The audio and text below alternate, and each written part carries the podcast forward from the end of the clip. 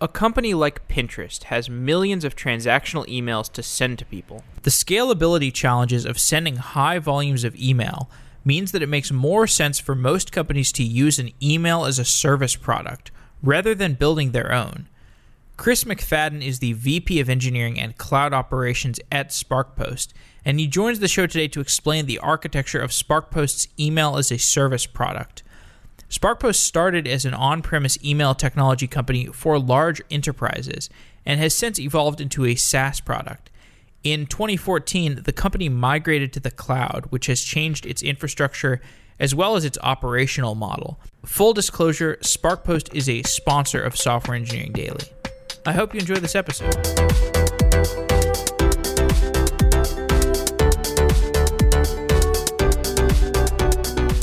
Chris McFadden is the VP of Engineering and Cloud Operations at SparkPost. Chris, welcome to Software Engineering Daily. Great. Thanks, Jeff. Glad to be here. You work at SparkPost, which is an email delivery service. What does that mean? Uh, so, what what that means is uh, we we help companies uh, deliver email to to their customers. So, a lot of companies they need to um, send everything from you know, purchase order, I mean purchase requests, um, forgot passwords bank statements, all of those kinds of things that need to be delivered, as well as even marketing email as well. So we are, um, we really provide a platform to deliver a really large chunk of the, of the world's email, particularly legitimate email, um, both in our cloud service as well as we have on-premise offerings that people run.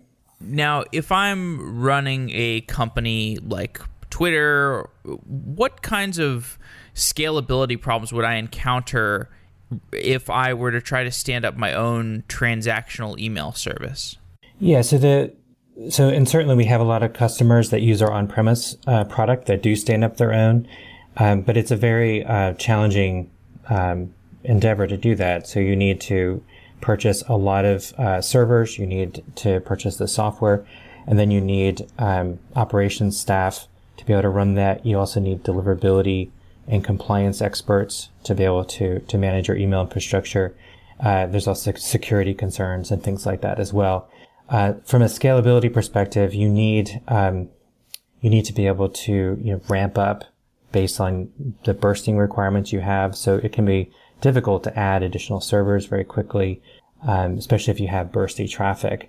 Unlike uh, unlike some web applications, um, email servers are very stateful. So you have a lot of uh, data that's on the that's on the server, and adding new servers needs to they need to be coordinated with the rest of the of the cluster. So um, so that can be a challenge if you're if you are on premise is being able to manage you know especially the elasticity needs of your demands. You mentioned a term deliverability. What does that term mean? Yeah, so so deliver delivery and deliverability um, that is in some ways the most challenging part of email. So, you know, you can certainly, it's very easy to send an email, but the challenging part is actually getting the inbox provider, such as Gmail, to actually accept the email and then also getting it into the user's inbox. Uh, one of the challenges that we have in this industry is that most email out there really is spam or phishing. So with the the inbox providers such as Gmail, they'll assume that most email is spam. So so you have to know all of the techniques um, and the idiosyncrasies of, of email to be able to, to, to get it delivered. So that comes down to you know, proper configuration you know, of, of your security settings, proper um, uh, properly warming up your your um, IP addresses that you're using to send, uh, following best practices around handling spam complaints and and bounces and unsubscribes. So if you don't f- follow those practices, your email will get blocked or will certainly go into the into the junk mail folder. So that's that's sort of the whole. Beside the technical part, there's really all this extra uh, stuff that goes on top of it to be able to get the email into the inbox. And that's deliverability. In order to give people who are unfamiliar with the technical depth of where, like, how much complexity there is in an email going from point A to point B, could you give, I mean, in whatever depth of explanation you want to go into, given a contrast of like what happens when I send just my own one a single email on Gmail or some other email service versus what happens when I send an email using a delivery service and I'm you know I'm sending uh, you know a large mass of transactional emails throughout the day. Yeah, so uh, Gmail as well as say Hotmail and Yahoo and AOL, those are really uh, they provide an inbox, like an email um, service for people for really to doing person to person communication. So you write up an email and you you send it to somebody, and Gmail will handle um, a lot of the um, the details of, of ensuring that it gets that it gets where it needs to go. But when you're dealing with um, you know the companies that, that that we provide a service to, it's really machine generated emails. So transactional emails are coming, say, from a an e-commerce system or from maybe it's a marketing front end that's generating these. And so when you're sending that mass volume of email, um, that is where um, the inbox providers like Gmail are much more suspect of those. They're not coming from a person; they're really coming from a company, and there's a lot more. Um, there's a lot more suspect activity that goes on there, and so it's a lot harder to deliver um, a large volume of that kind of email at scale. Again, sort of person-to-person communication. That um, that's a lot easier, I think, for the inbox providers like Gmail to to provide that service. But you wouldn't be able to use that same service to again, send your password resets or to send your marketing emails. What are some of the layers of infrastructure or different types of providers that sit in between me at my, uh, you know, sitting at my inbox service like Gmail, or if I'm uh, if I'm making a request to a, a SparkPost server or some other email service, what are some of the layers of infrastructure that that email, that message is going to pass through before it potentially makes it to the other person's inbox? Uh, so, for for example, if you're sending from or sending from our service uh, to Gmail, um, the email certainly will go over a number of different um, intermediaries in the internet. Um, but what you would want to do, certainly to ensure that your that your email is secure, is um, within email, we use uh, what's called TLS, which is very similar to what you might use on the on the web. If you're shopping, everything will be secured through through SSL or, or HTTPS. So that can certainly be one way you can just guarantee that you know where um, that the email is secure going from from you know your delivery service through to to the end recipient. Um, the the rest of the infrastructure, I mean, the email is a very old service and is very distributed, so it leverages a lot of the um, just the basic uh, infrastructure of the internet, and I think that's one reason why it's so so ubiquitous and you know and, and, and continues to grow in popularity.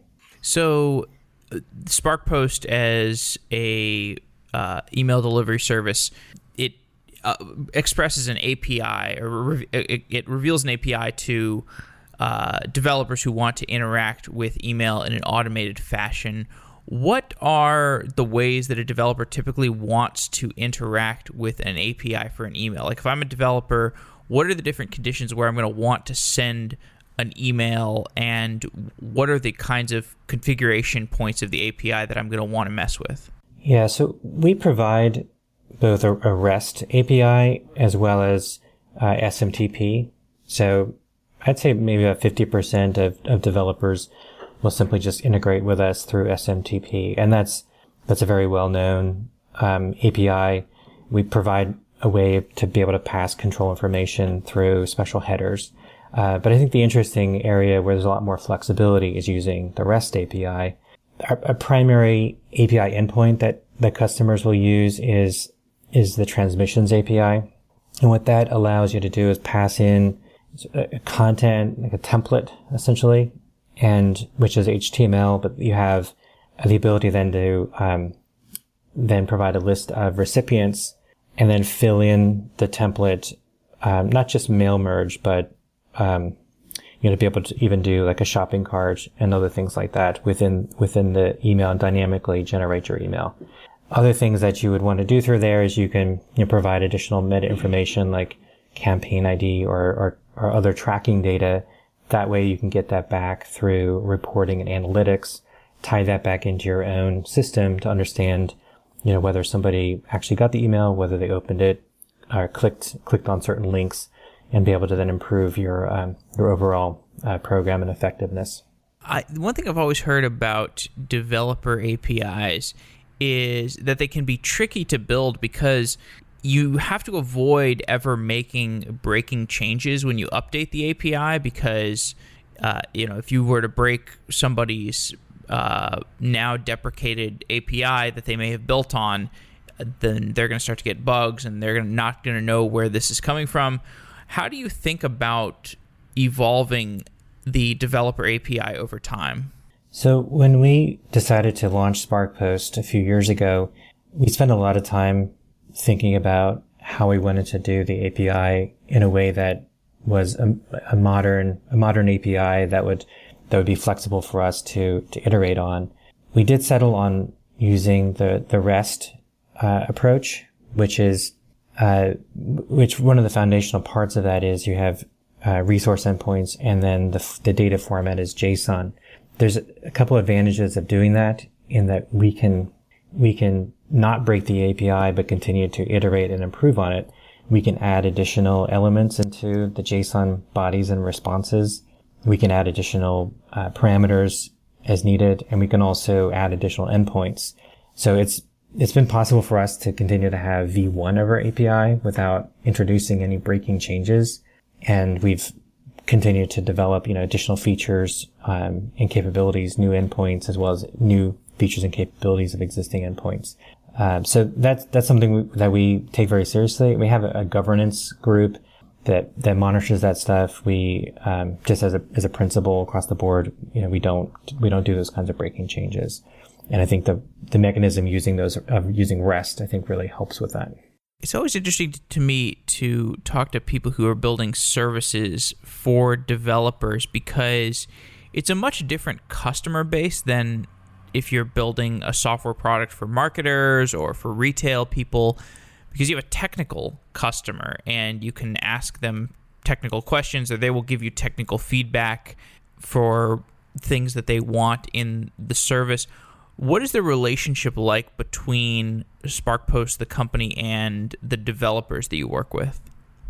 Or the developers that are consuming the API, I should say. Yes, right. So our, our customer base is developers in both from startup, you know, all the way up to larger enterprises as well.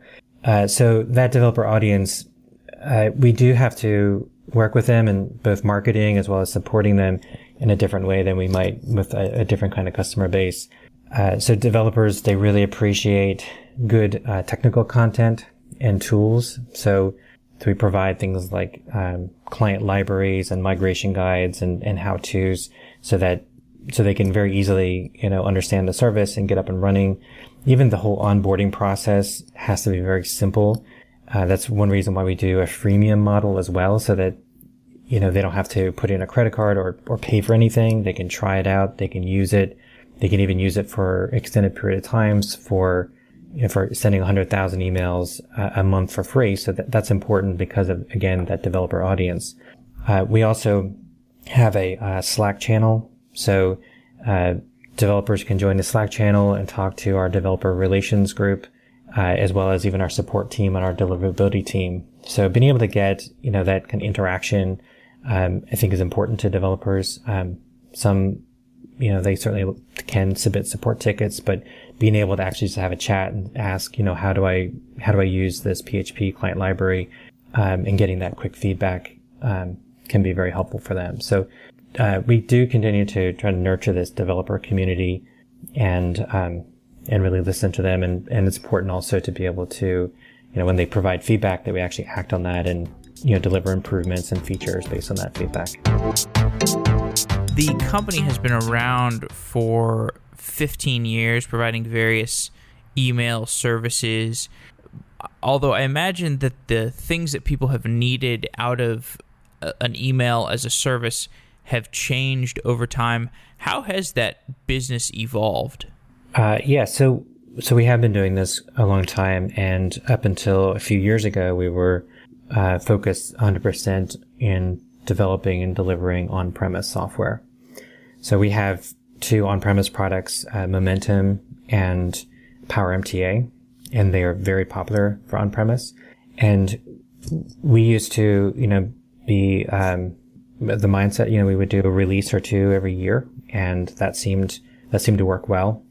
When people are running their own infrastructure, they don't really look to upgrade very frequently or make major changes on a regular basis.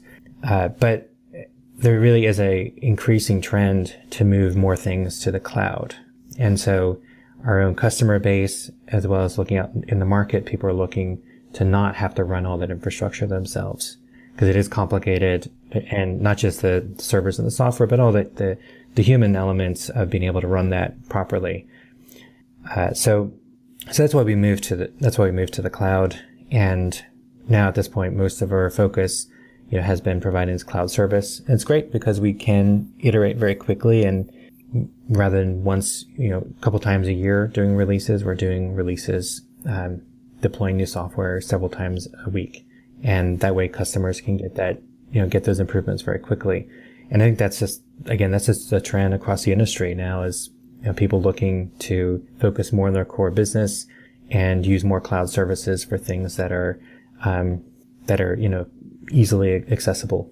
Give me an overview of the SparkPost infrastructure as it looks today. So the the core engine for SparkPost is Momentum, and that's the um, that's the same MTA that we sell to a lot of our larger on-premise customers. Uh, Momentum is a very powerful and very fast uh, system that um, occupies again kind of a core part of our of our whole infrastructure. Beyond that, uh, most of our infrastructure is based on microservices. So a lot of Node.js code, um, some different data pipeline, sorry, data pipelining processes for metrics and reporting. And then our front, our front end is a client side JavaScript app. So that uses the same APIs, um, that our customers use. We also have a lot of tooling around compliance and deliverability. So understanding, you know, who's the, um, you know, who's maybe a bad sender that we need to be able to suspend or terminate, and then ensuring that our deliverability, um, you know, is, is is as optimal as possible. That requires a lot of automation as well, and the actual infrastructure we have, you know, to be able to to scale the way we need to scale. It's all um, the nice thing about Amazon. It's all it's all virtual, so we can um, treat that infrastructure as code and uh, automate a lot of that.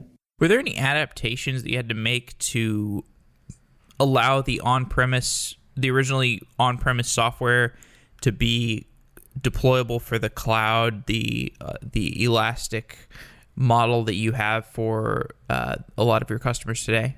Yes, it was a, a bit of a challenge. Uh, initially, when we first started in the cloud, it was much more of a momentum in the cloud or a managed cloud approach where we took the on-premise software as is and installed it, you know, in, in the cloud.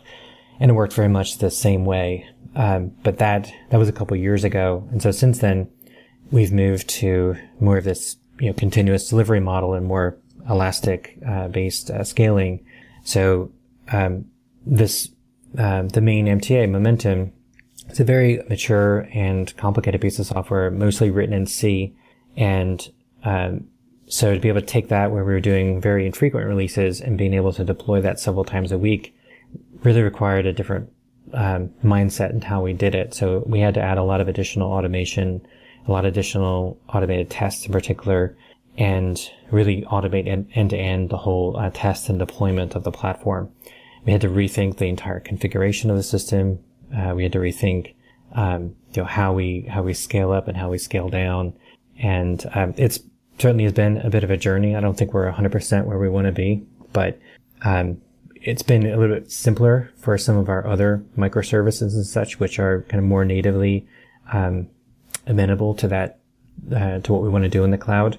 But for um, for Momentum, you know, which is a very again very large system, um, it would be akin to trying to you know automatically deploy a database and auto scale a database.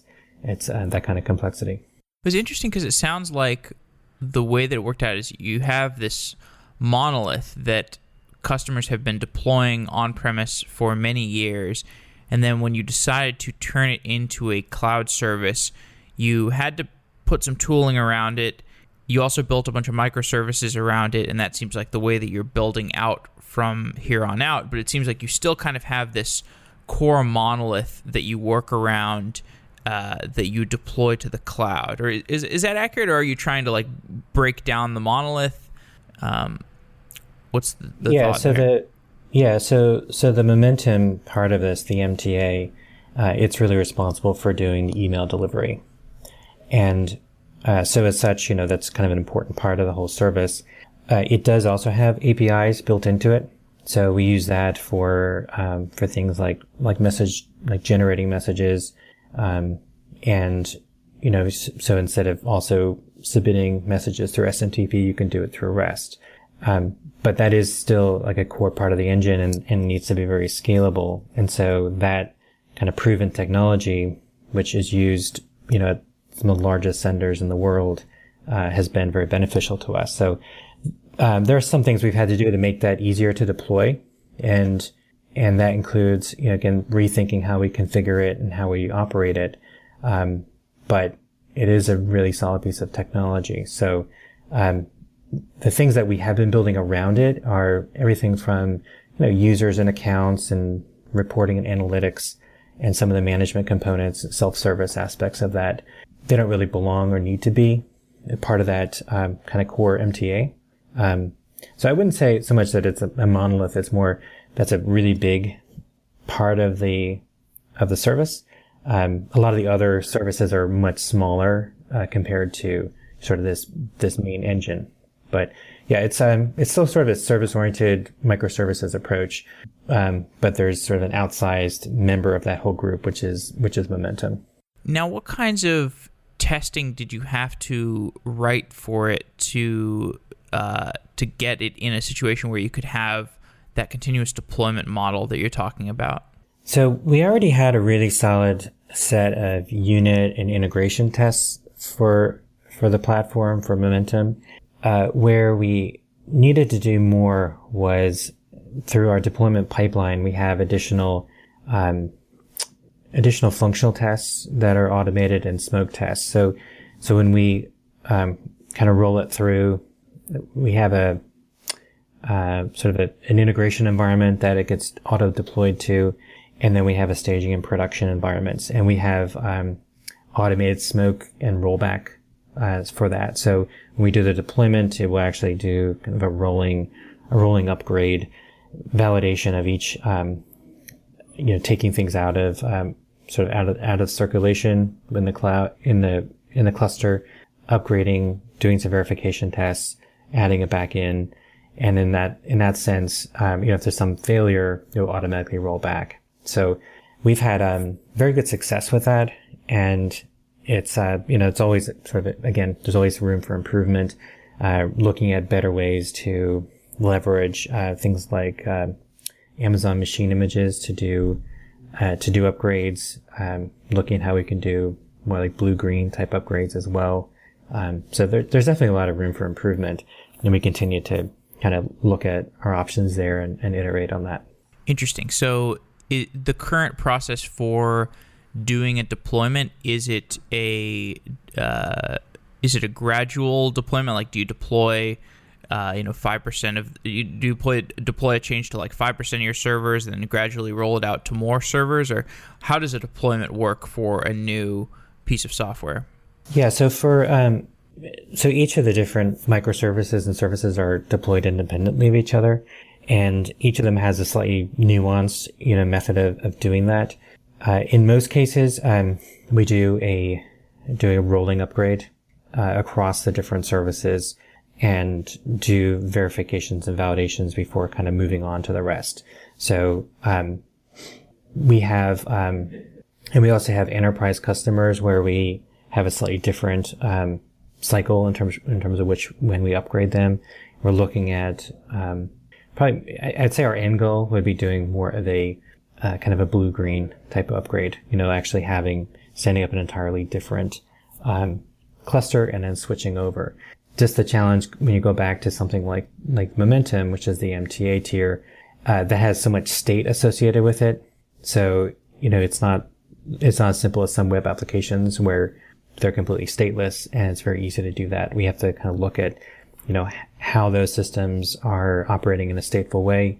They're managing messages that are on their, their actual spools that they're trying to d- deliver. And so there's some challenges I think that are very different than maybe a traditional web application um, deployment.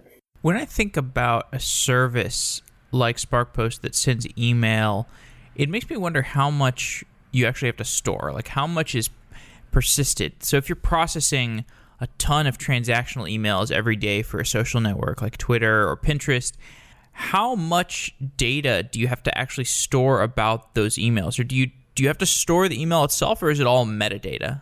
Yeah, there's really uh, two parts of that. There's the message itself. So as the message comes in, it gets persisted to to disk, and then it stays on disk until it gets delivered. So in many cases, that that can take um, a second or, or less.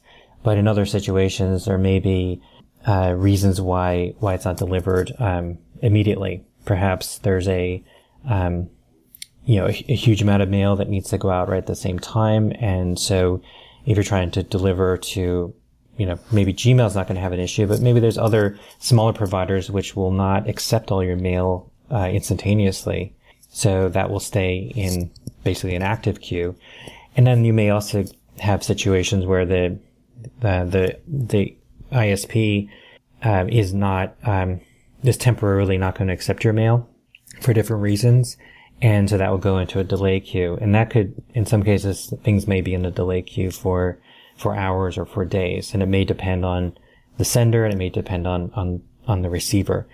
Uh, but that is so that's the messages, and so generally speaking, you're talking about maximum staying there, you know, who knows, a day or something like that. Um, but yes, there's a tremendous amount of metadata about the messages. And so, uh, we, we take all that metadata and we store that, uh, for both reporting purposes. So you really want to understand you know, how your comp- campaigns or your messages are being delivered, um, how they're being engaged with. So we, we also track, for example, open and click tracking. Uh, and then we also have even more detailed metadata about the messages and we make that available through webhooks and then also an API where you can basically download this raw, uh, almost like log data. It has a, a lot more detailed information. And so, uh, companies really need and, and want that real time metadata that comes back from webhooks because they need to know, uh, for example, you know, did you get your message? Did you click on it? Did you engage on it? Um, and that often will feed back into a customer's own analytic systems and their own CRM systems. What databases do you use? So we use a, a mix of databases uh, for for I guess you'd say operational use. Uh, we actually have um, Cassandra, and that that's nice because it's a clustered um, multi-master type of database.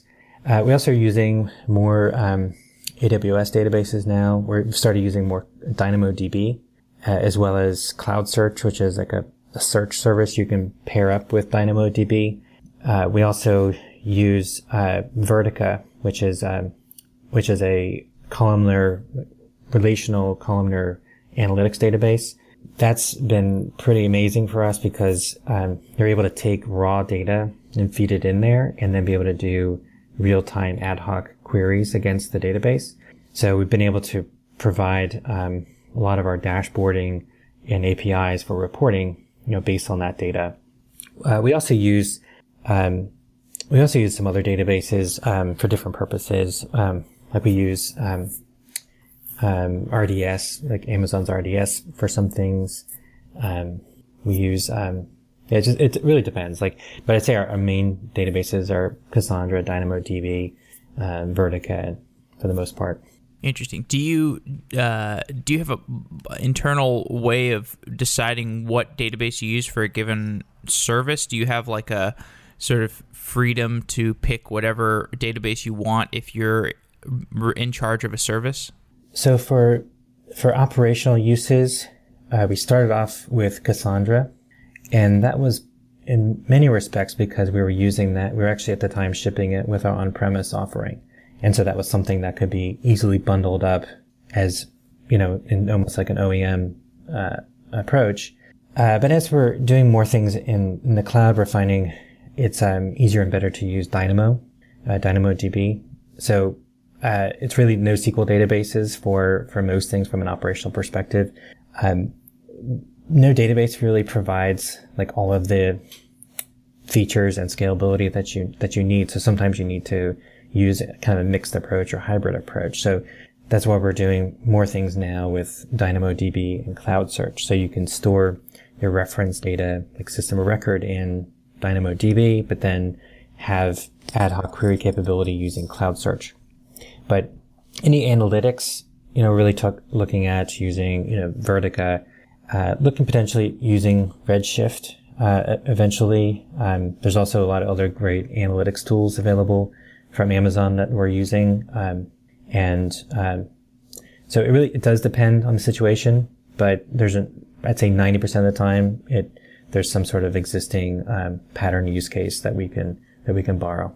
Let's talk more about scalability challenges. We talked a little bit about this earlier in terms of why a company would choose to go with a email as a service company rather than standing up their own transactional email service. But why don't you talk about how you have solved those challenges at SparkPost, how you've solved some of the scalability challenges of transactional email, or how some of those uh, continue today and you continue to, to solve them um, and what you're working on? Sure. So we certainly, um, you know, I think for a very large company that runs their own transactional email uh, service and has a lot of their own expertise and such, uh, maybe there's some sort of, you know, economy of scale there that makes sense. Um, for us, um, I think the real attractiveness is for, for many companies, both small and, uh, you know, medium and even large companies where they don't have that expertise. They don't want to really develop that expertise and they don't want to have to manage all that infrastructure. Um, it allows us, you know, since mean, we have been doing this for a long time and we have uh, a lot of expertise, uh, we have the, you know, the core software, which is Momentum, which is, you know, extremely good at what it does. Um, that really is one of the keys to our, to our scalability is having, having some of the best tools for doing that. Um, again, you think sometimes emails can be very easy. You know, you send an email, how hard can it be to get to get there? But doing it at scale does require um, having really good technology. Um, but then we also have, you know, the the people services. We've got a deliverability team. We have techno account managers. We've got a compliance team. And so we can make that available to our customers and provide a service at, at more, at more at scale. And we continue to build and learn from our from you know the use of our customers. So we have um, what we call adaptive delivery network, where we look at you know things like codes um, that are returned by all the different ISPs, and we're able to categorize them across all of our customers to provide more meaningful bounce code information. And that kind of stuff is just very hard to do if you're trying to do it on your own. Many of the shows that I have hosted have been about web applications, and SparkPost is kind of different in that it's, of course, there's a web application involved, but there's also a lot of backend infrastructure. It's more, almost more of an infrastructure company. It feels like. So, are the solutions to a the the scalability challenges of a highly available transactional email service? Are they the same types of solutions you would have to scaling a highly available web application, or are there some distinct differences that come to mind? So there are certainly many similarities. Um, there are definitely some differences. So where the similarities are is um, much of the infrastructure that we have around the actual MTA is just plain old, you know, web applications, and there's going to be a lot of similarities in terms of how we scale that stuff and manage high availability. Uh, where things have become you know, most challenging for us or for anybody who's trying to do this with email is that there are some things that are that are not um, uh, that don't really translate to the web application world. For as an example, um, the IP that you use to send email is reputation based. So so that's there's a, um, certain characteristic about it and permanence. So as you use an, e- an IP address to send email, it gains reputation over time and so you can't simply, you know, just add new IP addresses all of a sudden or remove that IP address. So there's some permanence to that.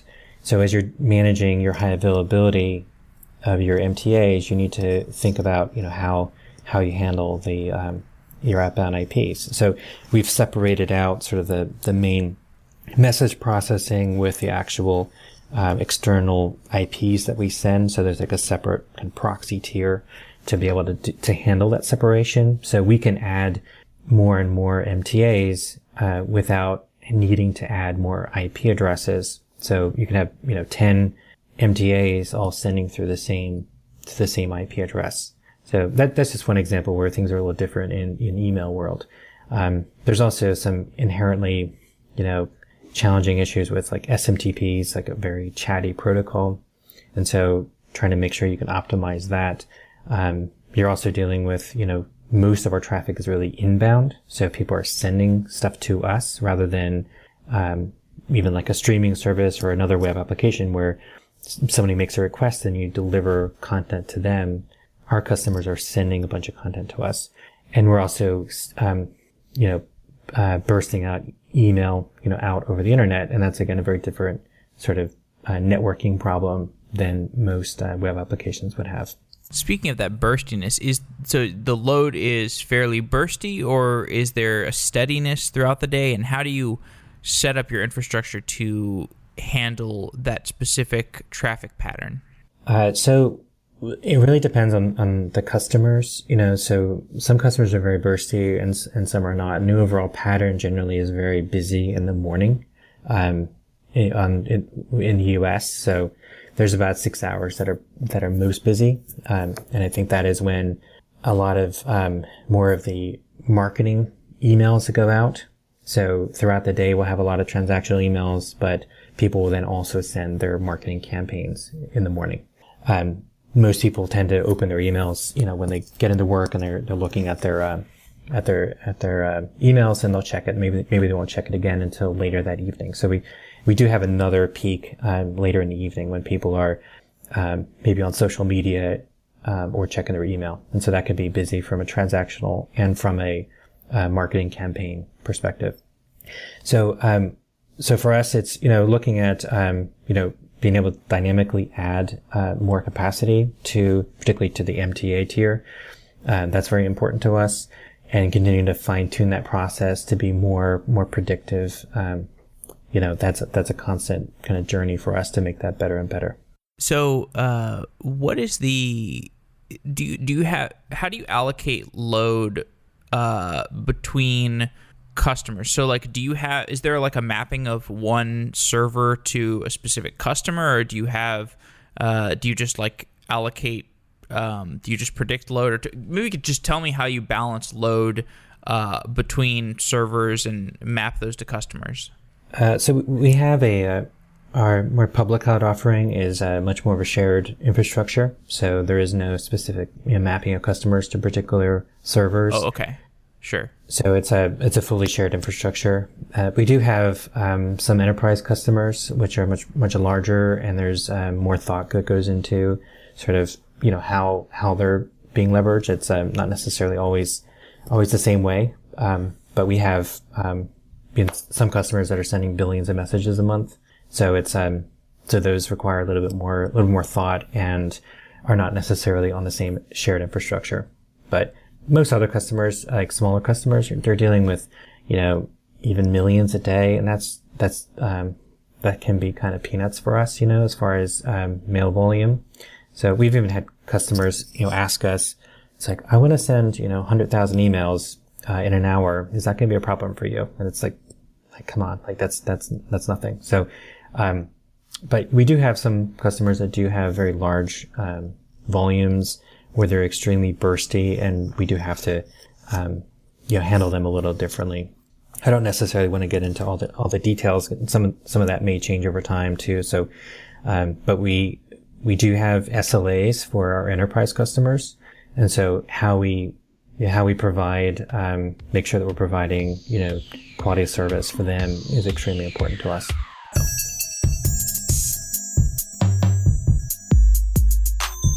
So, one problem that often presents challenges in a distributed system is the idea of exactly once processing. And email is something where, at the highest level, you really want it to only be processed once. You don't want your email messages to be sent twice.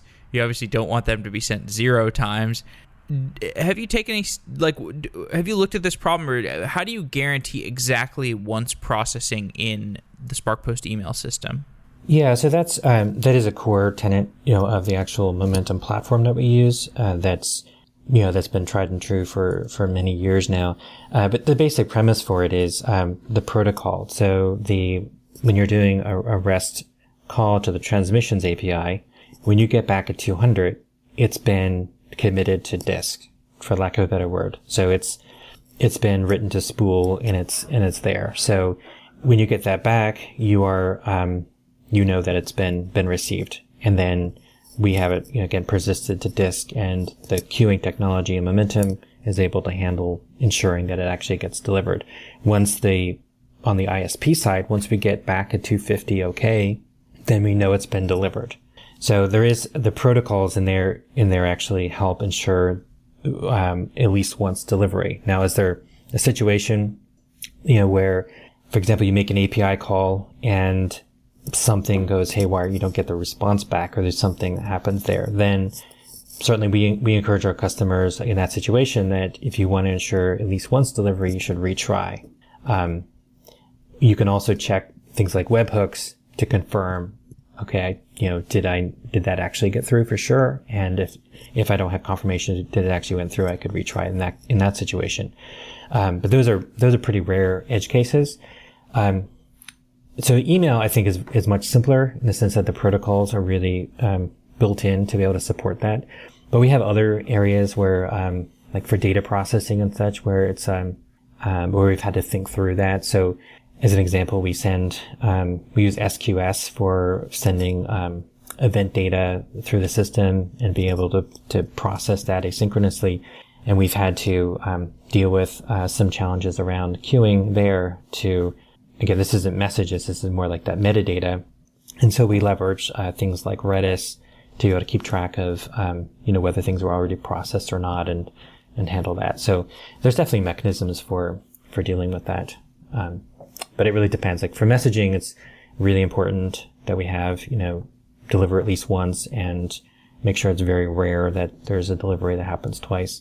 But, um, uh, and then on data processing, you know, we just follow some slightly different but similar methods to kind of keep track to make sure that, that we don't uh, process data twice. I want to zoom out and talk a little bit more about the move to the cloud. There are, I mean, it's easy, you know, doing the show, doing the show. It's it's easy to get the the picture that everybody has moved to the cloud or everybody is moving to the cloud. But there are obviously lots of companies out there that are still thinking about should they move to the cloud how should they move to the cloud? And you've written about this some. So, could you talk about the strategy that you had for moving to the cloud and how that is going today? Like how you've updated the strategy, how you're thinking about it, um, maybe the, the the costs and benefits of that um, for SparkPost. Yeah, certainly. Uh, so, you know, our, our heritage is as an enterprise you know, on-premise software company. And, uh, so everything about that was very different than what we're doing now. Uh, we had, um, very long product development lifecycle. Uh, we also had a very long sales cycles. So on-premise software sales cycles are, uh, you know, you're dealing with, you know, sometimes a year sales cycle. It can be very, very long. And, uh, there's a huge amount of, you know, risk for the company. They have to do this huge investment um, they've probably evaluated all these different options. Um, you know, this is it's a big deal to make you know a big big investment and to be able to um, you know build out the infrastructure, the expertise, or do a huge upgrade. Uh, so you know, even marketing to um, you know, we, we often would sell into some of the technical organizations, but we we're also uh, trying to sell into marketing organizations as well into this at the CMO level, besides just the CTO level. Um, what we heard from our customers, you know, is that you know they are more interested in you know not doing all this investment in their own infrastructure, and um, and they would be very interested in you know in cloud services. Um, so um, it was just, it was an important strategic decision for us as a company to then say, okay, if we're going to provide our provide our service uh, rather than just you know installed software as, as, an actual service. You know, how are we going to do this? Um, at the time, uh, maybe if we decided to do this five years earlier, we would have made some dis- different dis- uh, decisions, but certainly the natural choice was to not build out our own data center, to use um, something like Amazon Web Services. And at that point, Amazon, and even now, you know, is really the, the leader in that space. So it was a, um, a very uh, good and safe choice at the time and has proven out to be a very, um, uh, to, to have been a good choice. So that allowed us to uh, move fairly quickly and in the course of um, a few months to uh, to actually provide what initially was more what we called momentum managed cloud. So we provided a very basic momentum service in the cloud. And then a few months later, we offered a beta of our SparkPost public offering, which was you, know, you sign up for free and use it. And then we went GA um, uh, a few months later. So this is all within within a year from deciding to do this to actually going to GA with our public offering that had again a lot of the additional uh, capabilities um, that was needed for a cloud offering. Um, we signed up some major um, major companies like Pinterest and Zillow uh, fairly early on, and were able to prove to them that we were much more effective um, than their whoever they had been previously using. And again, we weren't novices at this space, um, and using using something like Amazon Web Services, where it's all software based and virtualized, allowed allowed us to really leverage our strengths there and um, not get too preoccupied. You know, in again trying to build out some some massive uh, data structure. I mean, uh, data center that would have take taken a year. You know, just to get all sorted out. We were able to really go from zero to to GA. Um, you know, all within less than less than a year. So, um, so that that um, that's also meant changes in how we do product development. We're much more iterative now. Um, we have a general roadmap, but we're really looking at you know doing smaller things like an MVP type approach, getting feedback, um, making um, more frequent uh, deployments and releases.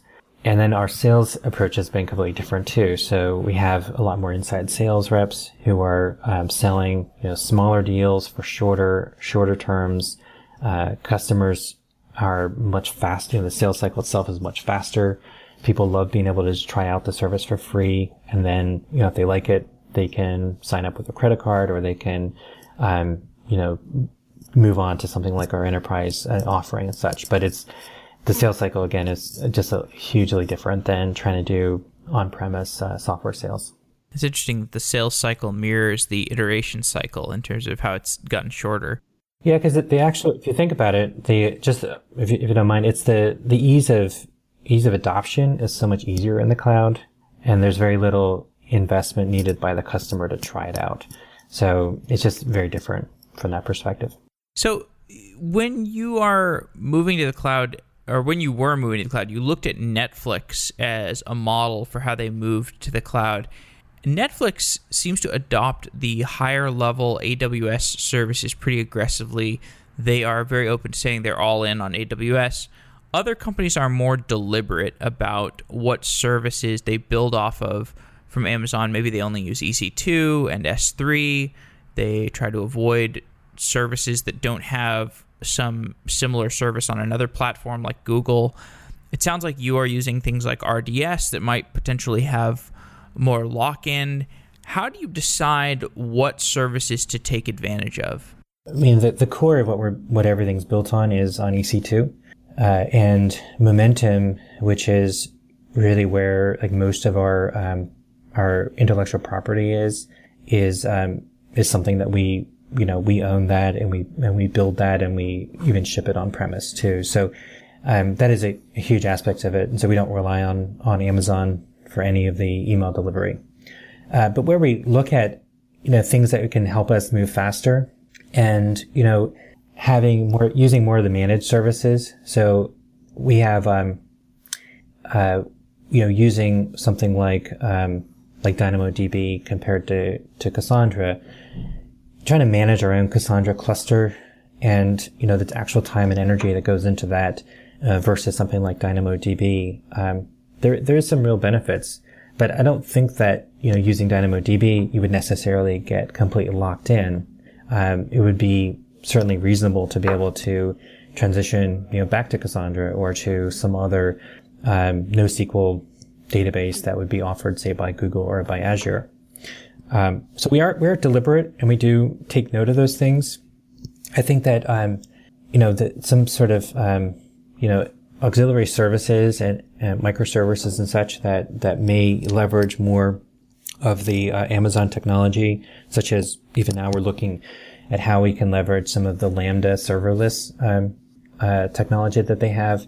Uh, that's um, when you're doing it at a microservice level, it can be uh, fairly easy then to you know to be able to replace things at a microservice uh, basis. So I think of everything as you know one big monolith and you're tied in very tightly with you know all these underlying Amazon services, that that could be challenging. But we're doing it more you know at a um, we are doing it very deliberately. So you know using a a you know RDS versus uh, some other relational database, it's fairly easy to swap out relational databases. Quite honestly, you know, so we don't really see that that kind of thing as being a lock-in. Okay.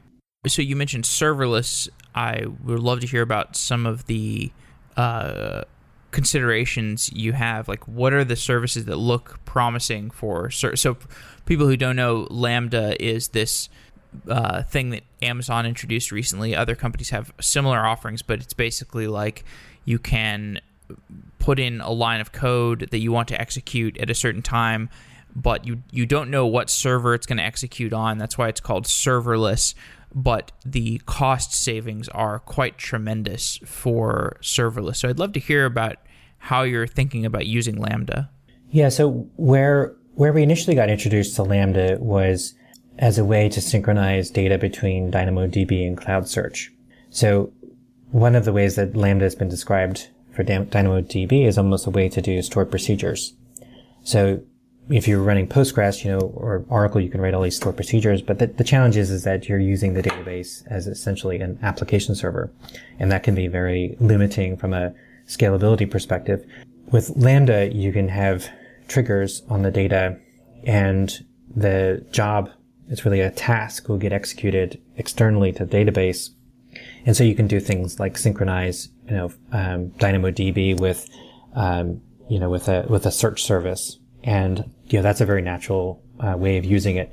But we're also looking, um, we have, we have a hackathon coming up this week, uh, tomorrow and Friday. And I know one person's looking at how we can use Lambda to implement, say, our click tracking. Now, this is again more of a hackathon project, but it's kind of interesting to say, um, these are, that would be very easy to do as a kind of task oriented, uh, approach where it's very scalable. So as much as, as many tasks as come along, you can offload them to Lambda. And if the, the task is fairly simple, um, you know, you don't necessarily have to have them think of it from a server perspective and then being able to scale up the server. Basically let Amazon, you know, continue to just take these tasks and execute them in their, you know, in their Lambda environment. Um, so th- those kind of tasks are, are, are, very attractive to do using Lambda. Um, any data processing has a lot of advantages to, to look at using Lambda. Um, so I think it's from that that perspective, the scalability um, that that could be interesting. So uh, just to wrap up, where uh, I know we're up against time. Uh, since since you work at an email delivery service, I'm just curious about what your perspective is on how email volume is changing. Do you feel like you know is email going up? Is it decreasing? Is it staying the same? And um, you know, how are the demands on the inbox services changing? I mean, do they have to be more, uh, you know, are you know, like is is Gmail getting more uh, scrutinizing of email and and potentially marking more transactional emails as spam because they want people to have the same ultimate volume at their inbox? And just give me a picture for how the email volume world is changing. Email volume is is definitely going up, and all of our customers their volume is going up in part because they themselves are growing, but also they are using email uh, more. Uh, but I think that people are using email differently. So there, email is this uh, you know Swiss Army knife of communication. So there's you, know, you can do interpersonal communication, but you can also send attachments, you know, or you can send photos and you can um, you know send legal documents. But there's all these other better ways that have come out for doing that, And so I think you'll see, you know, email being used less and less, obviously to share photos. Like there's other ways to do that or sharing documents, uh, or even, you know, just chatting with friends. Um, that's, um, you know, that's been replaced by a lot of social media or Dropbox or things like that. But actually, um, certainly, uh, cus- I mean, uh, business to customer communication, it continues to be the most effective way as well as you know, the most ubiquitous way that you know, everybody has an email address. Everybody can be contacted. They may or may not have, you know, different mobile apps, um, but they will have email. And, um, just continues to show that even from a marketing perspective, email continues to be, um, the most effective, um, most, um, in terms of ROI, you know, the best, the best bet. So I don't think, you know, email volumes is continue to go up. Um, but I think that you also see, you know, spam volumes continue to go up. So as you were as you were alluding to, inbox providers like Gmail and such continue to get more and more aggressive and also smarter to be able to weed out, you know, spam and phishing uh, versus uh, good email as well. And I think that there are certainly a number of large email senders um, that you know help to continue to push um, push standards around security and around um, you know good sending practices. And there's certainly some bodies um, uh, you know, standards bodies and such out there, of which some, some of which we're a member of to continue to help improve, make sure that, you know, email is, um, the email that people get in their inbox is, is something that they're actually, that they want to get, they've signed up for, that they expect, and it's not, you know, some, some junk or some email from, you know, that, the famous Nigerian prince. right. All right. Well, Chris, thanks for coming on to Software Engineering Daily. It's been great talking to you about email and the infrastructure for delivering email that you've built at SparkPost. Yeah, thanks for having me. It was a really good conversation.